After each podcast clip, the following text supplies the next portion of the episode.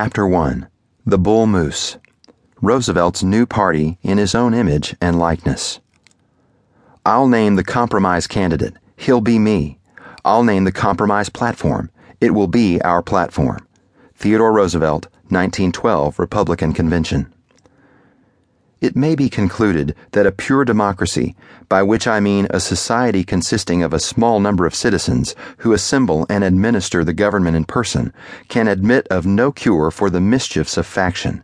A common passion or interest will, in almost every case, be felt by a majority of the whole, a communication and concert result from the form of government itself and there is nothing to check the inducements to sacrifice the weaker party or an obnoxious individual.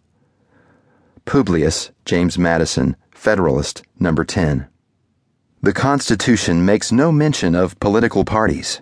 In fact, when drafting the Constitution, our founding fathers were very weary of the creation of political factions.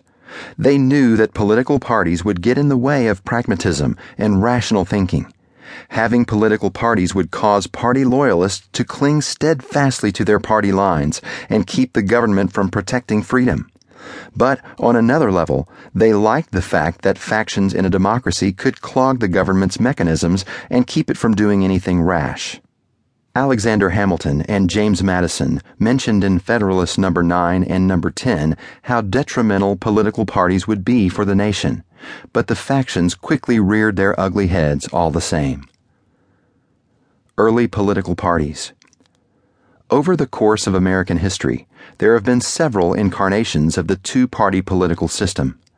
Initially, during the Constitution's drafting phase, there were the Federalists, who were in favor of a strong federal government, and the Anti Federalists, or Democratic Republicans who wanted more rights to be retained by the states and a smaller federal government.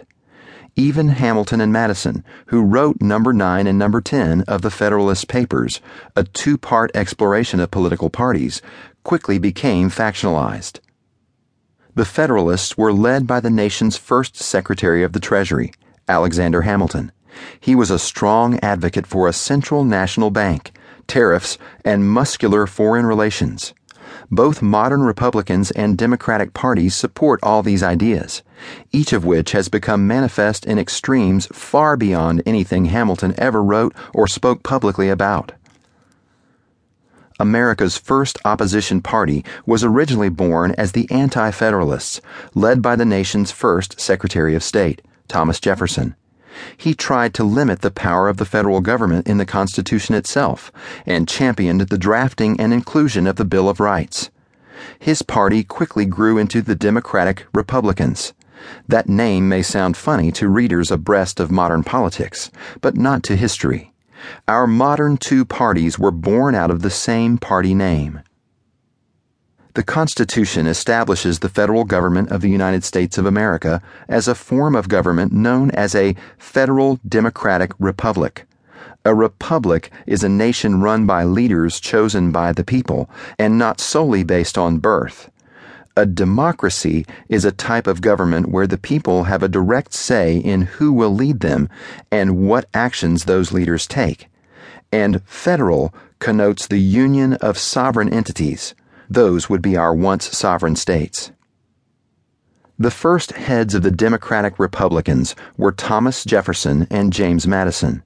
They both understood that having a federal government was necessary to keep commerce regularly flowing between the states. But they also wanted to make sure that it did not jeopardize the rights of the people and the states. It is from the Democratic Republicans that the modern Democrats claim their heritage, feeling that the nation should always be more of a democracy than a republic, and calling themselves the party of Jefferson, who no doubt would reject the nanny state that the Democrats have built. The Federalists were the first major American political party to die off. Their original leaders, in addition to Hamilton, were George Washington and John Adams. They met their demise during the eight year so called era of good feelings from about 1816 to about 1824.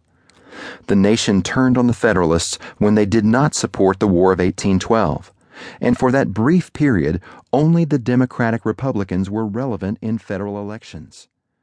But that honeymoon wouldn't last.